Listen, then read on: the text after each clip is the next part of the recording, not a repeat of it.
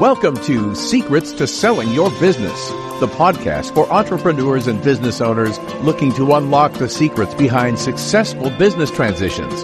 Join our host, Jacob Koenig, a partner at Woodbridge International, as he gives you the knowledge to navigate complexities, embrace strategic shifts, and prepare you to sell your business with no regrets.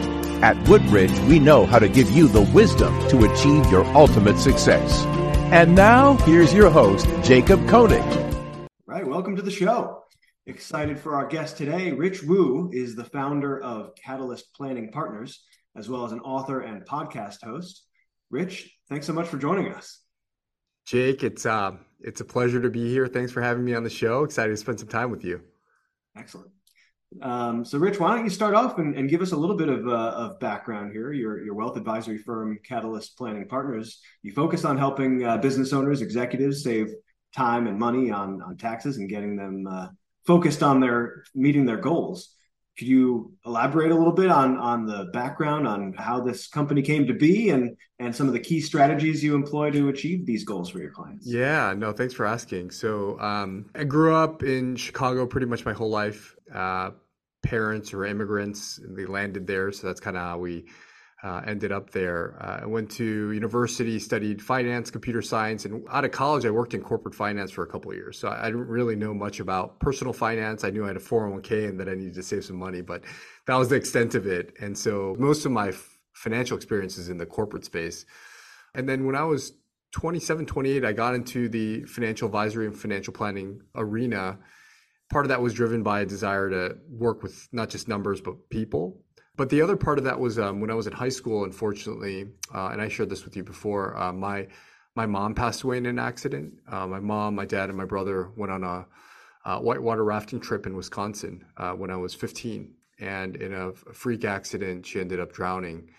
And that obviously was a very very difficult experience but one that taught me about the importance of planning and uh, how critical that is to, to a family and what happens when you don't have good planning. And I think that stayed with me. And when I was 28 and making the transition into this new world, it gave me a sense of purpose and mission uh, beyond just doing a job or trying to make some money and uh, a desire to really help people uh, with something that was very critical and important to the, in their lives.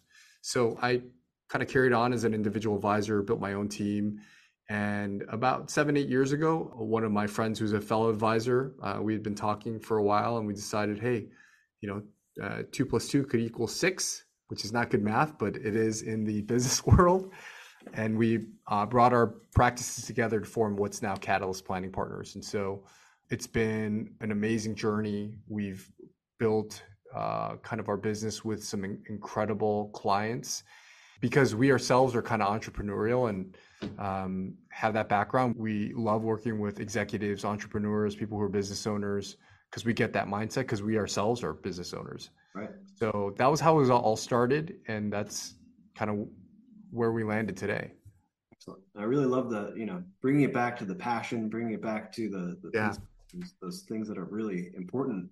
That's right. Yourself, right. And and the podcast being the Power of Connections podcast, I know that relationships and, and your book in as well. Also uh, a similar theme the relationship recession um, addressing some of the dissatisfaction in relationships among uh, americans. And i'm curious to hear a little bit more about how all of these factor into to your um, your role as as a financial advisor but also in in general as in your other um, areas of life as well.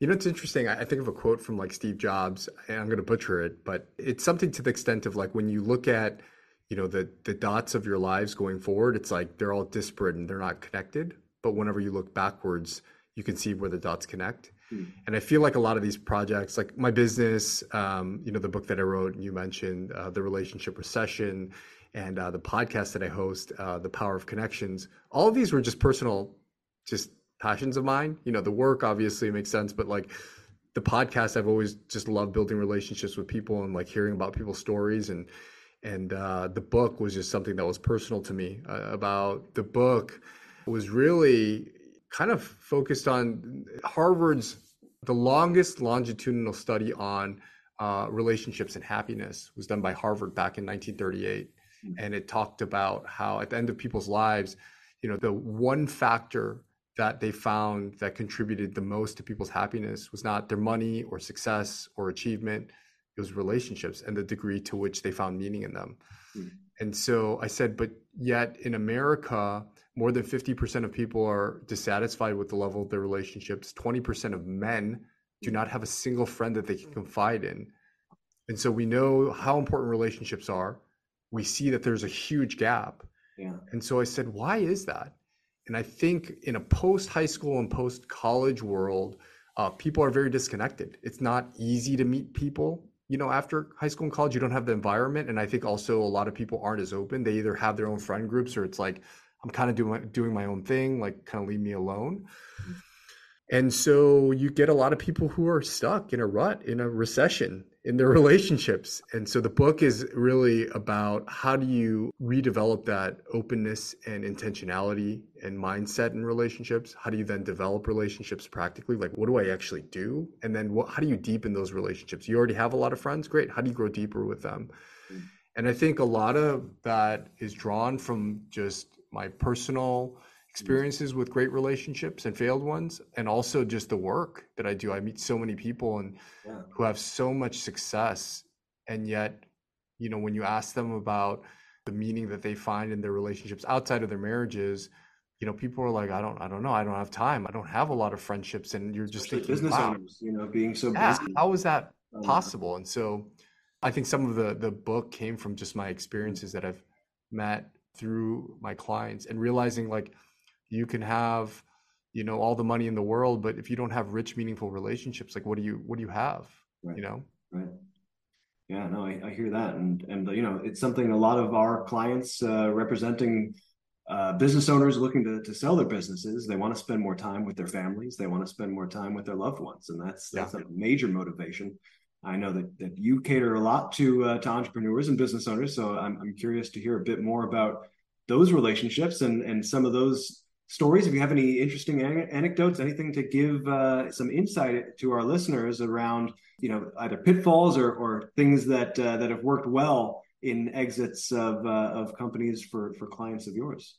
You know, I think of a story of a a young executive at a financial firm was I think uh, seriously dating, uh, not married yet, didn't have kids, but was forward thinking, and at 28, you know, was making $5 million a year, probably had about $15 million of net worth. And, you know, we sat down to have a financial conversation. And I just started off by asking, like, what do you really want, like, at the end of your life? And he, his response to me at 28 was, my number is 30. I want to be at 30 million. And I feel like that's where I want to be. And I said, okay, well, so what's significant about 30? He said, I don't know. Just think I need 50 or 100 million dollars. So 30 million dollars sounded like a good number. And I said, huh, okay, but what does like $30 million do for you? And he said, I don't know. Like, I think it just makes me feel good. Hmm. And so as we got deeper into the conversation, I said, but but like what do you want to have happen in your life? And so he started talking about relationships, right? He said, Hey, I want to get married. One day I want to have kids. I want to make sure that my kids feel provided for, that we have a nice home, that we can go on vacations, that the kids' college would be paid for, that at some point that I'd have financial independence and I wouldn't need to keep working for an income, but that I know to have enough money and it wouldn't run out. Hmm. I said, there it is. Okay, that's what you want. It's not $30 million because that could be attained, might be more, might right. be 50 million. It could be less. Hmm. And so, you know, as we got further and further, I think what he started realizing and what I think um, I realized in that and many other conversations before was people at the end of the day need money as a means to doing things right and to achieving things for them and their families right and until you get clarity on what it is that you actually want out of life and more particularly in, in your key relationships mm-hmm. then the money thing is always going to be very nebulous mm-hmm. right it's just going to be like some sort of like benchmark number 50 100 million 10 million dollars and mm. so I think the aha moment for him and for a lot of our clients is like, okay, I need to actually get clarity on what do I want out of my life. And all the money is kind of then, you know, reverse engineered into so that I can accomplish those things that I actually want. Right. Yeah, no, it's it's great that uh, that you were able to have that conversation, really delve deep into into the why and the that's the right. How. Right? Because right. something we see all the time is is entrepreneurs, business owners who come in with a number in their mind and and they won't accept uh, anything else. Uh, that's that's all they're focused on. And, and frankly, delving deep into what it is that that you want in your life and having those conversations ahead of the process rather than scrambling to figure it out during the middle or when things get hairy. That's um, right. That's going to really keep everything moving in a good direction because the process of selling your business can be a, an emotional roller coaster. That's um, right. And so having that discussion, having those relationships, and leaning on them, you know, that's that's a key way to uh, to make it to make it through to the other side and, and accomplish your goals. That's right. I I also think it's lends itself to this idea of like sometimes you have to also slow down to speed up. I think especially most entrepreneurs and executives are always in pressure situations they have to make decisions very quickly and very few times are there times to just sit down and reflect mm. very few places are there um, opportunities to just be heard about the things that you're concerned about about the visions that you have you know vision and dreams that you have for your life so i feel like it's very important to get into spaces where you can just articulate the things that are on your mind, your concerns and your hopes and your dreams, and getting a space for that. I think that's where a lot of where a lot of it starts. Yeah, exactly. And so, you know, having those thoughts and, and conversations ahead of time, absolutely crucial. And then afterwards, you know, being able to then have someone like yourself to go to to to talk about what are the goals, how do we accomplish them with this new liquidity event after the fact. Uh, you know, how did the conversations that you've had in previous exits or even in discussions beforehand uh, looking forward to after the sale? You know do you have any anything that our listeners could uh, could benefit from around those types of thought processes? Yeah a couple of things come to mind. One i think the the conversation to get clear on what you want is a very very important one. I think there's a, a temptation to jump into the strategies like what should i be investing in? And you know what what are the new strategies to minimize taxes? All of those things are very important but i think the order in which they're dealt with is even more important. And so first having the conversation around getting clear on what you want out of life i'm not talking about out of your money but just out of life is important to have. I think that ideally is actually done before the liquidity event because i think once the liquidity event comes Absolutely. a lot more people that you know want a piece of that liquidity event. There's a lot more thoughts and ideas and you know people are emotional mm. right? When when you're like wow i've got all this money in the bank and like things that i never thought were possible um, could happen. Oh wow i got this like opportunity to buy another place in like switzerland. I got a yacht opportunity right? Like you can get very confused very quickly and um, confused usually confused people don't end up in really good outcomes. So i think the sooner that you can get clarity before the liquidity event i think that's number one. I think number two is recognizing that building habits start early right? Mm-hmm. how many times have we met people who you know before the liquidity event had you you know asked them they would have said hey you know i want to start putting money away and uh, for my kids for the house for these very important assets and things but after it comes, because you're inundated with all these offers and shiny things, yeah. that the opportunity to build the habit like never comes. I mean, in the in the most simple sense, think about someone who's like like in law school or um, you know who's a doctor, and these folks uh, have uh, enormous amounts of debt, right. two, three, four hundred thousand dollars of debt, and uh, they're in the habit of paying off that student loan. But if they don't have a plan for how that money is going to be used after, how quickly is it oh i don't have a four or five thousand dollar a month debt payment. I'm gonna buy a maserati now. Right. Without thinking wait a second you had 10 years where you should have been saving extra money you're behind. Mm. maybe that money needs to be put away. And look i'm not saying that you can't buy a maserati or you can't buy a car right. i'm just saying like that inflection point is really important because like you have this inbuilt habit but you didn't have a plan for when that habit ceased yep. to build a new habit well, guess what? You just missed out. You were so used to saving this money, you missed out on an opportunity to build that into a new great habit. Exactly. So I think clarity is important, but I think equally as important is like planning ahead of time what habits you're going to set up so mm-hmm. that you know you don't let the emotions kind of take you away. Yeah, yeah, having that you know not only the the practice of it but the the planning of uh, ahead of time allows you to avoid the pitfalls of what otherwise might be an instinctual move, you know, something that seems right in the moment, but that that ends up being a regret, right? So that's right. Yeah. Another thing that I would say too is, you know, getting the team ahead of time.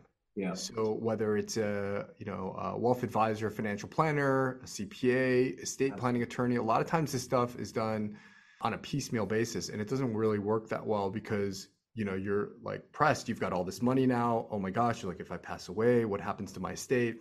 You're scrambling to find an estate planning attorney. You know, oh, okay, well, I'm really busy. I've got all this money. I need something, and so like the first person that comes into your lap, you're just like, yeah. okay, I'm going to work with them. Mm. So the degree to which you can plan ahead of time, if you know the liquidity event is coming and assemble the team in advance yeah. thoughtfully, coherently, I think that's very important. Uh, mm. Otherwise, you end up just being very reactive and maybe not assembling the best team. Yeah, no, it's a it's a common refrain here, right? It's having all of your ducks in a row going mm-hmm. into this process because again, it is such a difficult and emotional process to go through the sale of a business. That's right. uh, having the right advisors in place across the board, um, you know, the financial advisory side for for what to do with the liquidity afterwards, and and the accountants, lawyers, uh, brokers, you know, the whole slate.